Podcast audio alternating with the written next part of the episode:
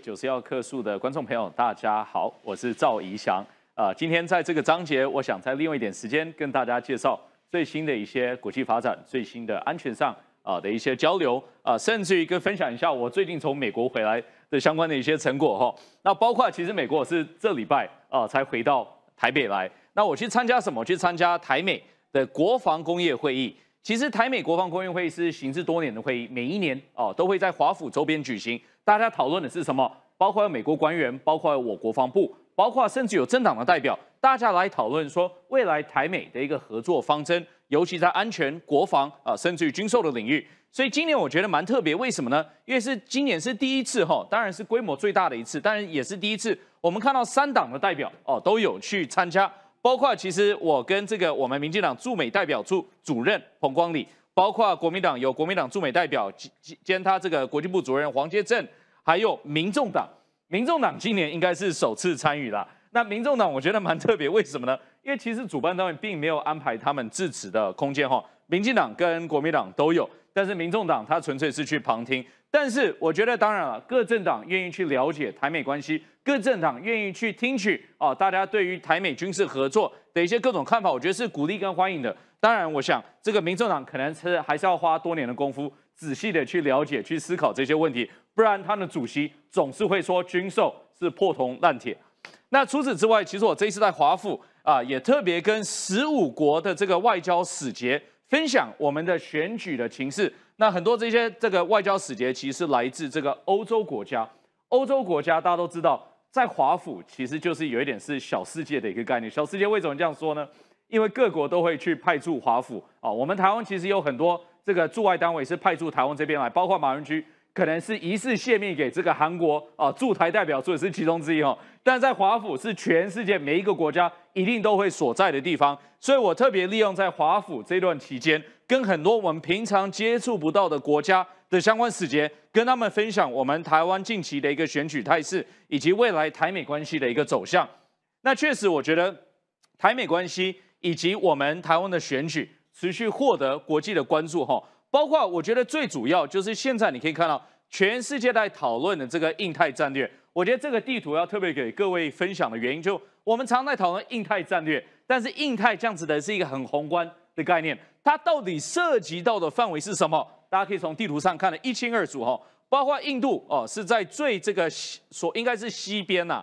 但是美国说东边也怪怪，可是如果这地图是这样看的话，确实印度是最西边，美国是最东边，日本是最北边，澳洲是最南边，所以大家可以看到是一个所谓的四角形啦，哦，但台湾就是在最中间的位置，所以大家常讨论说台湾是不是印太的核心？哎，从地理位置就看得非常清楚，是啊，但是这个更清楚是什么呢？就是要跟大家分享这个地图，为什么会有印太这个概念？概念，因为大家在思考就是中国的挑战。中国的崛起，甚至于中国对区域级国际秩序哦的一个挑呃的的一个问题哈，所以可以看得到，印太我们刚刚讨论到这个区域，印太这个区域很明显哦，就是针对中国哦，中国其实就是在啊印太的一个旁边。但是除了印太之外，我要跟大家分享几个概念。当然，世界在思考中国的崛起的时候，印太是一个我觉得蛮。啊，这个创新的一个思维了，就是我们把就过去这个日本跟澳洲啊这些美国传统的盟友，再去连接印度啊，去希望啊去围堵这样子一个威权主义的扩展，因为各国都是民族国家嘛，对不对？但是除此之外呢，其实美国大家不要忘记也有传统的一些盟友，那这个盟友大家可以看到几乎是一个连线的，一个连线是什么呢？你可以看从日本到韩国，那我们台湾过去跟美国也是具有非常紧密的安全关系嘛。一直到菲律宾，这个就是所谓的第一岛链。那第一岛链可以看得出，也是来确保中国以及威权主义的扩展哦，没有办法扩展到太平洋啊里面，甚至会被第一岛链所限制住。所以这个就是啊，我想跟大家分享的一个概念。因为印太之外还有第一岛链，还有美国在区域当中其他的一些合作盟友。但是今天我要特别讲了，拜登他其实现在也在选举期间嘛。但是他相当重视这个国防外交，甚至于重视跟盟友的合作。所以拜登其实常大会说，民主党啊，拜登到底跟中国啊，希望获取啊什么样子的一个关系所在。但是我觉得拜登自己就讲得非常清楚了，今天他们并不是哦要跟中国开战啊，他们其实追求的是和平。但追求和平的手段，就第一个，我们竞争要竞争得过人家。所以他提到了。第一个，我们在拜登主义的三大元素，第一个就是要振兴哦，要重振美国的经济跟劳工就业，就是我们要确保说美国的经济发展，美国在各领域上科技等等的发展哦，不会亚于中国哦，所以这是第一部分。但第二部分呢，就我刚刚一直要提到了，就今天不是一个战争关系，是一个竞争关系，也就是说，美国跟中国确实是在竞争当中，在这个呃民主跟威权主义的战争的竞争啊，这是一部分。当然，在晶片啊，在经济啊，在人权各方面的竞争，这都是存在。所以这也就是拜登非常清楚展现出来说，对，确实我们在竞争，而我们必须赢哦，我们这一场战竞争必须赢。但第三个就是我们竞争，我们不能单打独斗。这其实就是我们台湾我觉得可以贯彻的一个概念。因为很多人说，哎，我们出于两岸关系，我们不用其他国家参与。可是连美国这么大的国家都说，我们在追求这样子竞争要获胜的当下。我们要持续的要求盟啊盟友以及伙伴国大家合作，来共同达成这样子的目标。所以连美国都需要朋友了，为什么会有人认为我们台湾不需要朋友、不需要伙伴国？哈，所以这个我觉得就是大家可以思考的一个概念。但当然，其中也就是美国持续在强化它的自我防卫，持续的强化它的国防跟国防投射的能力。所以其实我跟大家说，美国常在思考，就是说它的国防预算。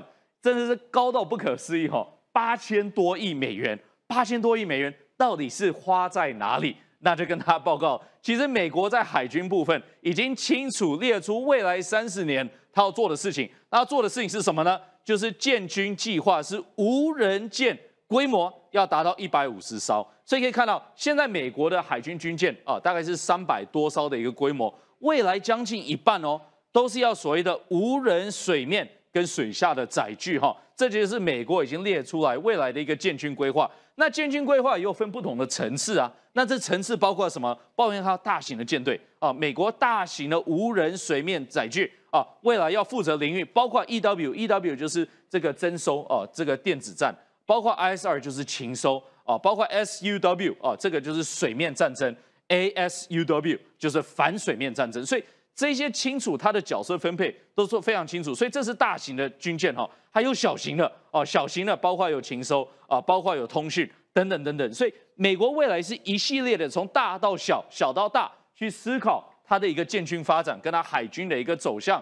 那未来它为什么要做这些事情呢？简单说，它就是它要防住，它要遏制威权主义的扩展，要确保哦民主啊民主主义确实持续啊作为世界的一个民主灯塔哈。所以其实可以看到一件事情，就是在确保中国哦威权主义不会扩展到太平洋的当下，美国也持续在强化它在关岛以及所谓的第一、第二、第三岛链的一个贺主的战力。哦，所以这特别讲到，因为为什么？因为美国最近就在关岛就发布了它未来也是一样它的一个建军导向，甚至于他提到什么？他提到说他的飞弹啊防卫局啊，这个就是飞飞弹防御局，是美国负责在规划未来的飞弹设置。针对关岛就做了一系列的一个改革调整啊，包括他就说未来我们在关岛要设置什么所谓的神盾啊岸型的神盾系统，因为神盾通常是放在这个海军军舰上，那它是放在岸上面的，那它其实岸上面的这个神盾系统最主要就是避免其他国家的一个飞弹投射到它当下来吓阻这样子的一个飞弹的一个威胁哈。那再来呢，他说他要这个采用所谓的机动型的雷达啊，包括持续的提升。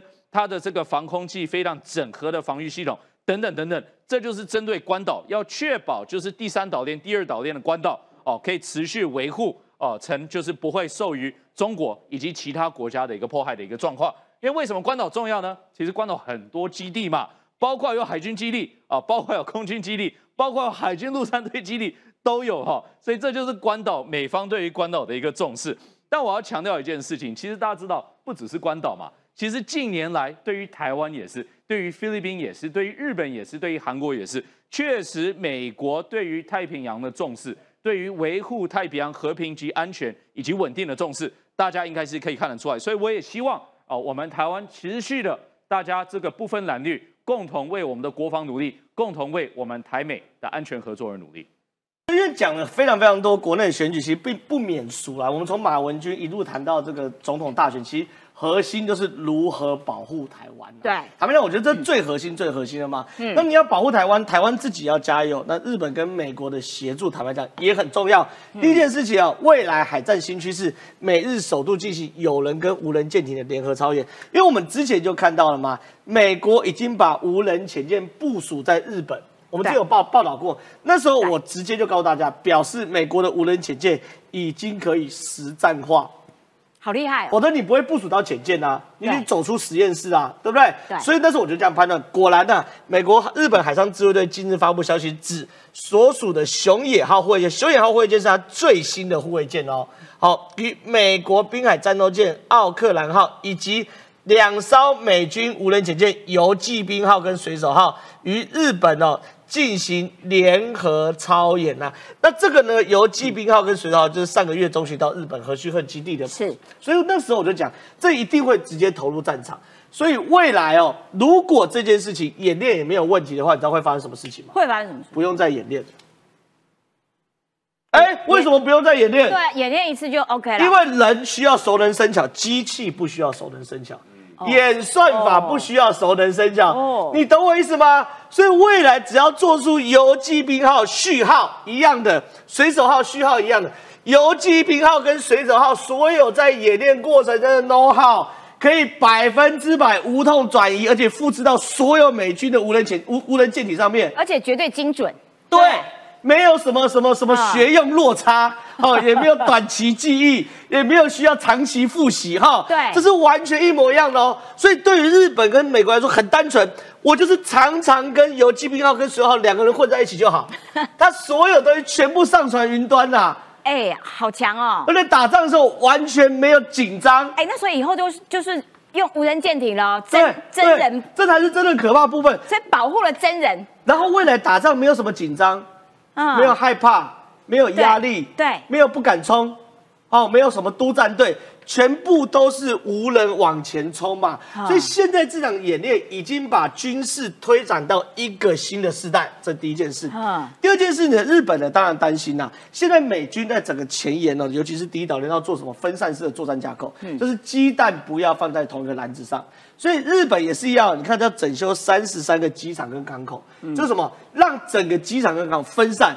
我不要全部都在横须贺港，我如果哦全部都在横须贺港，我可能被源头打击嘛。对因为中国跟一些，比如过去美国在中东面对到的恐怖分子有有个大差别是，它再怎么烂呢，它火箭具有一定的击杀能力，所以要尽可能的分散。可是很有趣的事情是，机场这部分现在有很多小的机场，尤其是西南诸岛这些这种小机场嘿，大概长度两两千公尺左右。两千公尺的长度其实是不足以做重型机具的起降。那怎么办？所以希望至少以两千五百公尺为低标，最好能够到三千公尺来去做所谓的短场，而且是重型机具的起降。哦那个起降要放手放海马式火箭弹呐、哇帅哦所以现在这个东西呢日本呢也在这边去做所谓演练。好，刚刚是美日的努力，那我们台湾也要努力啊。嗯，台湾呢最近呢在做所谓军事展呢，有一家厂商的军事展呢被非常多的军事迷以及军事记者注意到，就是有无人机可以降落船这件事情啊。什么意思呢？他说这是一家叫做智飞科技，在船舰安装 GPS 坐标发射器，接收器在无人机上会接收到 GPS 坐标改变，自己修正降落方位，然后顺利降落到这个所谓船上。你好像觉得没什么，对不对？对，无人机要降落有很难，因为船会跑，是这样吗？我我我先问你哦，石琪姐，你有没有用过 GPS 导航？有啊，有没有每周差几公尺对对对对对。？GPS 的误差是一点五公尺到两公尺之间、哦。他一直叫我在这边前面回转，然后我就觉得不对啊。或是说一九三号，我停下来就是一八七啊，对对不对？对，就是它它 GPS 先天误差就是会有几公尺，哦这是没有办法的事情。所以你看，他这只讲了一半呐、因为我是没有看里面到底扣的是什么。可是嗯对我越小弟，我人工智能学略懂略懂啦。嗯 GPS 跟船舰上接收器最多最多啦，差不多差不多。可是船舰第一个会有水平误差，就像我讲 GPS 会有几公尺、一对两公尺水平误差。第二个还会有上下的误差，船舰有海浪，有海浪海浪上下，哎、航母说一次落差是一两层楼的落差、哎，哇哦哦哦哦哦，这么航母是一两层楼的落差、哎，所以它我认为了，它一定还有配视觉啦，就它的 camera 会去照了，照说到底现在的状况是，当然有眼睛才更对啦，所以它。背后的演算法很复杂。但总而言之，我们已经可以做到这一步。换句话说，未来我们船上的舰载机，嗯，好、也可以做无人机，然后它有自动起降功能啊。美国到底在印太地区的战略是有什么样子新的想法，还是怎样？否则他干嘛要卖给越南 F 十六？然后他又又为什么这个呃跟日本啦，然后还有跟印度啦增设了一些海外的军事据点？他是意识到什么样子的不足，所以要做这些事吗？哦，那么简单来讲，他所要面对的事情就是中国海海权的不断扩张。中国海权的不断扩张，扩张到什么地步呢？它不只是向周边的，它不只是给台湾施压，啊，它像它它它的战斗机最近什么，我们就在讲说一百零三架突破什么，呃，这个 ADIZ 啊什么东西，它不止突破我们的，好，去年啊还有前年，它都一直在东海这个地方去挑衅。那日本的防空区域，那 ADIZ，好，所以逼到后来日本人也不想要跟这个中国呃直接冲突，最后是美国派了 F 二十二整队 F 二出来，啊。那把那个中共的歼十六整个赶回去，所以他们在东海、黄海这个空域上面早就有冲突过。好，南边南海他打菲律宾，他弄菲律宾，弄到菲律宾现在也受不了了。原来跟他好朋友，那现在菲律宾也也要跟他开火，跟他开枪了。对啊，好本来菲律宾跟他蛮好。那么美国美国要怎么办呢？美国整个的战略构想现在现在回到了冷战时代或者是围堵时代，它不只是冷战，它还是围堵。它要从日本啊北海道，那甚至在更北边这样子连着这样子一条线，好。到台湾嘿，好，这边是宫古海峡，对好，琉球跟宫古海峡，然后到台湾以台湾为第二个支点，中央支点，中央支点以后再连接到菲律宾，菲律宾南边，菲律宾不要看它很小，它不小，然后这边有吕宋，然后这边下面还有叫巴拉望，对啊，就围着这个南海，嗯，好，在这边的两个基地就可以，它的出飞出来的空军，它就可以把南海大部分给 cover 到。然后现在为什么要卖给越南 F 十六呢？那因为当初美军在围堵时代，那在菲律宾有一个叫克拉克基地，哈，是不是这个图？呃，哎不对。还有这这还看不到，这一张，呃这个这一张。张图，对，好，它原来是克拉克基地，嗯，好，嗯，这是美国当年在越战的时候，它是用克拉克基地的一千公里，好，cover 这个南海。这边美国有一个地有一个东西叫金兰湾，对海空军基地，它的飞出来的飞机又 cover 到另外一边，啊，好，然后呢，这样子就把整个南海钳制住了。你看哦，在这个两个，那它就是设了几个基地，然后它的范围这样，红线，这个红圈是克拉克的空域，嗯，好，黄线是金兰湾的空军好。你看到这个两个夹起来的三角，这就是一个死亡三角。中国的海军最大的前舰基地就在海南，哦。从海南出来的前舰才开出来没多远，或者是你把部队部署在西沙，你一出来我就一出来我就就我就双方夹击哎，我就啊双方夹击就把你歼灭掉了。哦，那同样的这个这个概念呢，那他为什么要在阿曼？好、对阿曼的基地是因为美国原来在阿布达比这个地方有基地，它是对于对于那个阿富汗的空袭，很多都从阿布达比飞过去了。是那后来阿布达比乱了，他开始开始那边开始在撤，那开始要撤到阿曼。啊，嗯阿曼这个地方就控制波斯湾的。是好，那么另外这个什么阿加莱莱加群岛，这个就是其实就是呃摩里西斯，摩里西斯之外，这边在印度洋这边，它原来还有一个美军最重要的印度洋基地，叫做迪耶加贾西亚。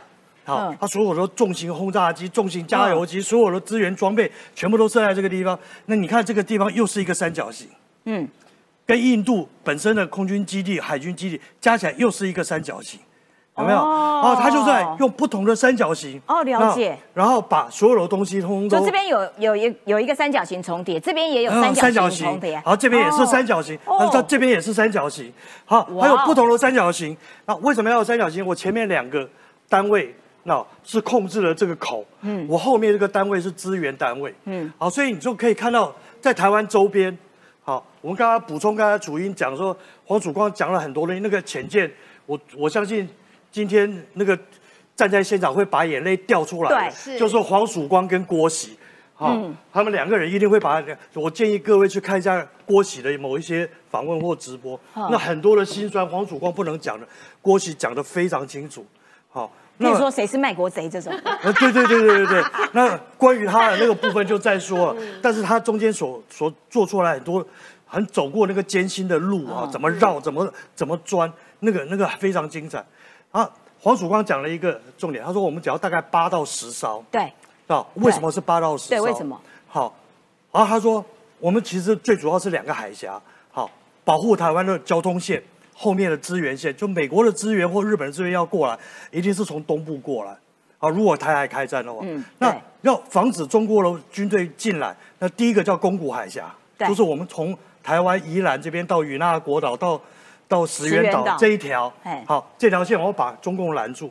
另外，中国什么山东舰、什么什么航空母舰、潜舰要出来，就要走巴士海峡，对所以我要把这条封住嗯。你看，把这两条封住的时候嗯，是不是中国的海海军就出不来了？嗯，那我们后面是不是就进空？嗯，我们后面进空，我们的补给船只什么东西都可以比较安全的啊，把把这个物资给送到啊台湾来。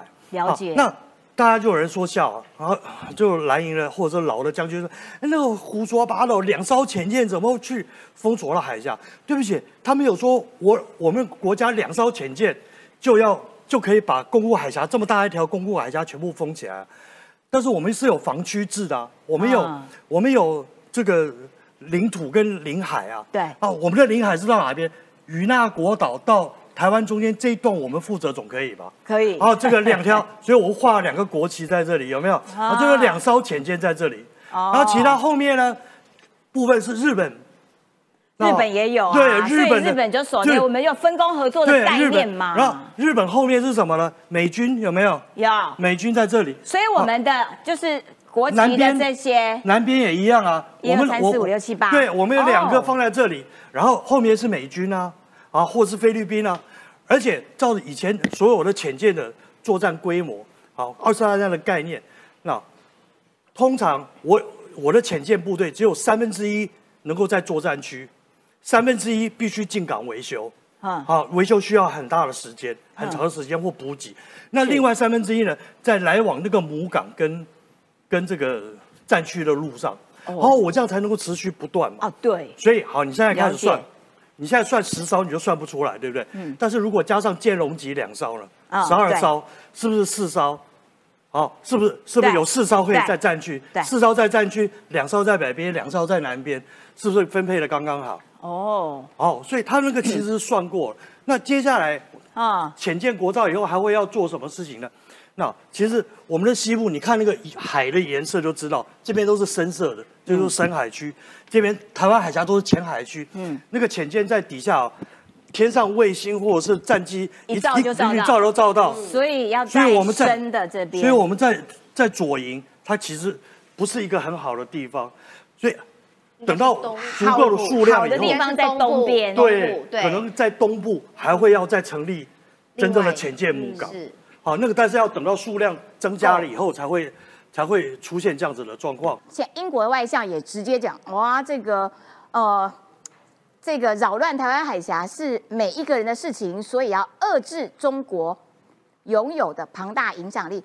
然后呢，这个澳洲的前总理莫里森，莫里森我真的记得他以前是蛮亲中的，嗯然后呢，哎，他也要来台湾喽。然后呢，中国大使当然就很生气啊，他就他也有在回降。所以说，其实这整个这个呃政治意义上面以及区域安全的意义上面，其实是蛮巨大幅的改变。我我一直在讲哈，按照不管是这个英国，不管是澳洲，不管是加拿大，不管是美国，大家都在讲说，哎呀，这些强国啊，把台湾当成棋盘上的一个棋子。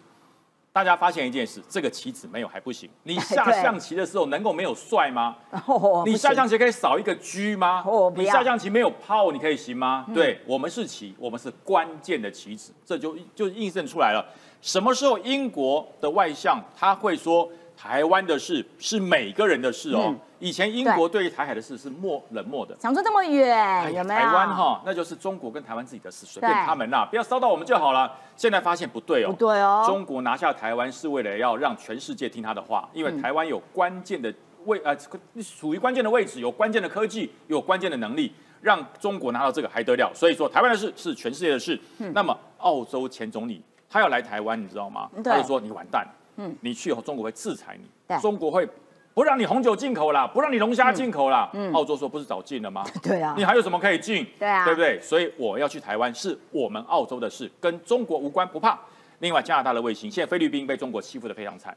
你的船要出国自有的海域去捕鱼，我告诉你，中国拉起那个海上的那个浮球，不让你去。嗯，所以说现在说加拿大说没关系，我提供给你卫星追踪所有中国这些暗船，啊哎，我全部让你知道在哪里，然后他去放你就去破坏，不要怕，全部掌握。所以现在加拿大跟澳大呃跟这个菲律宾绑在一起啦，这个对？南海，整个南海主权回来，最重要这个。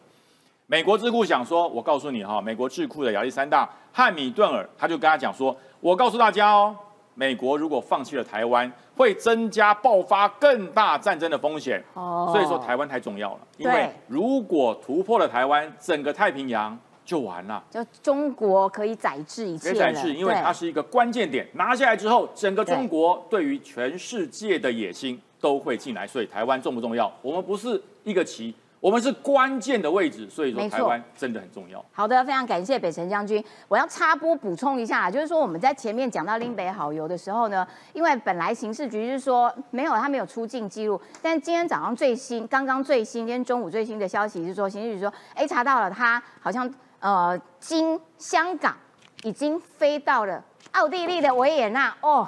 那个地方风景很美，你在台湾闯了这么大一个祸，现在跑去享受美景美酒，像话吗？吼，好，最后一点时间，我要请教一下中信大哥，你要不要分析一下说，所以现在整个国际局势是改变的，他们对于印太区域安全的重视程度，其实都跟台湾有了极深刻的连结。正如乌克兰在整个欧洲有中欧的重要性，台湾在印太重要性是可以完全一样的。所以这为什么这些西方国家也关切台湾所以？挺台湾的力道会越来越多。当然是有一次有一个五五眼联盟，对，美国、加拿大、英国、澳洲，哈、还有那个就美英美加澳纽那对，五眼联盟。我为什么知道特别注意这个五眼联盟呢？因为二零一九的大选啊，嗯，五眼联盟透过在澳澳洲。洲公布所谓的王立强事件，对。有共谍王立强事件，他说向心就是渗透台湾的共谍，有没有记得这个事？记得。这个事发生以后啊，我们的国安系统来找我，说福先生，你常上真人真人节目，能不能把这个事把它多讲？哦，这可以信任的，这这这是大当然已经事过境迁了哈、那我说为什么？他说五眼联盟，美国政府是挺蔡英文连任，防止韩国瑜当选。现在恍然恍然大悟了吧？嗯，我我把这段事讲出来哈、那按照这个逻辑，赖清德延续蔡总统的四个支柱，对，五眼联盟，尤其是美国为主的这些国家，挺会不会挺赖？挺赖。嗯嗯，我再讲那个第二个故事，台日关系的哈。我曾曾经很很早以前讲过了，我在用很简单故事把它讲完哈。就是我有一个朋友是留学日本，然后参加日本防卫队退休了，他每一个月要到松山机场集合，台湾的军官坐飞机到日本去参加日美的军演，他做翻译官，哦，一个月一次。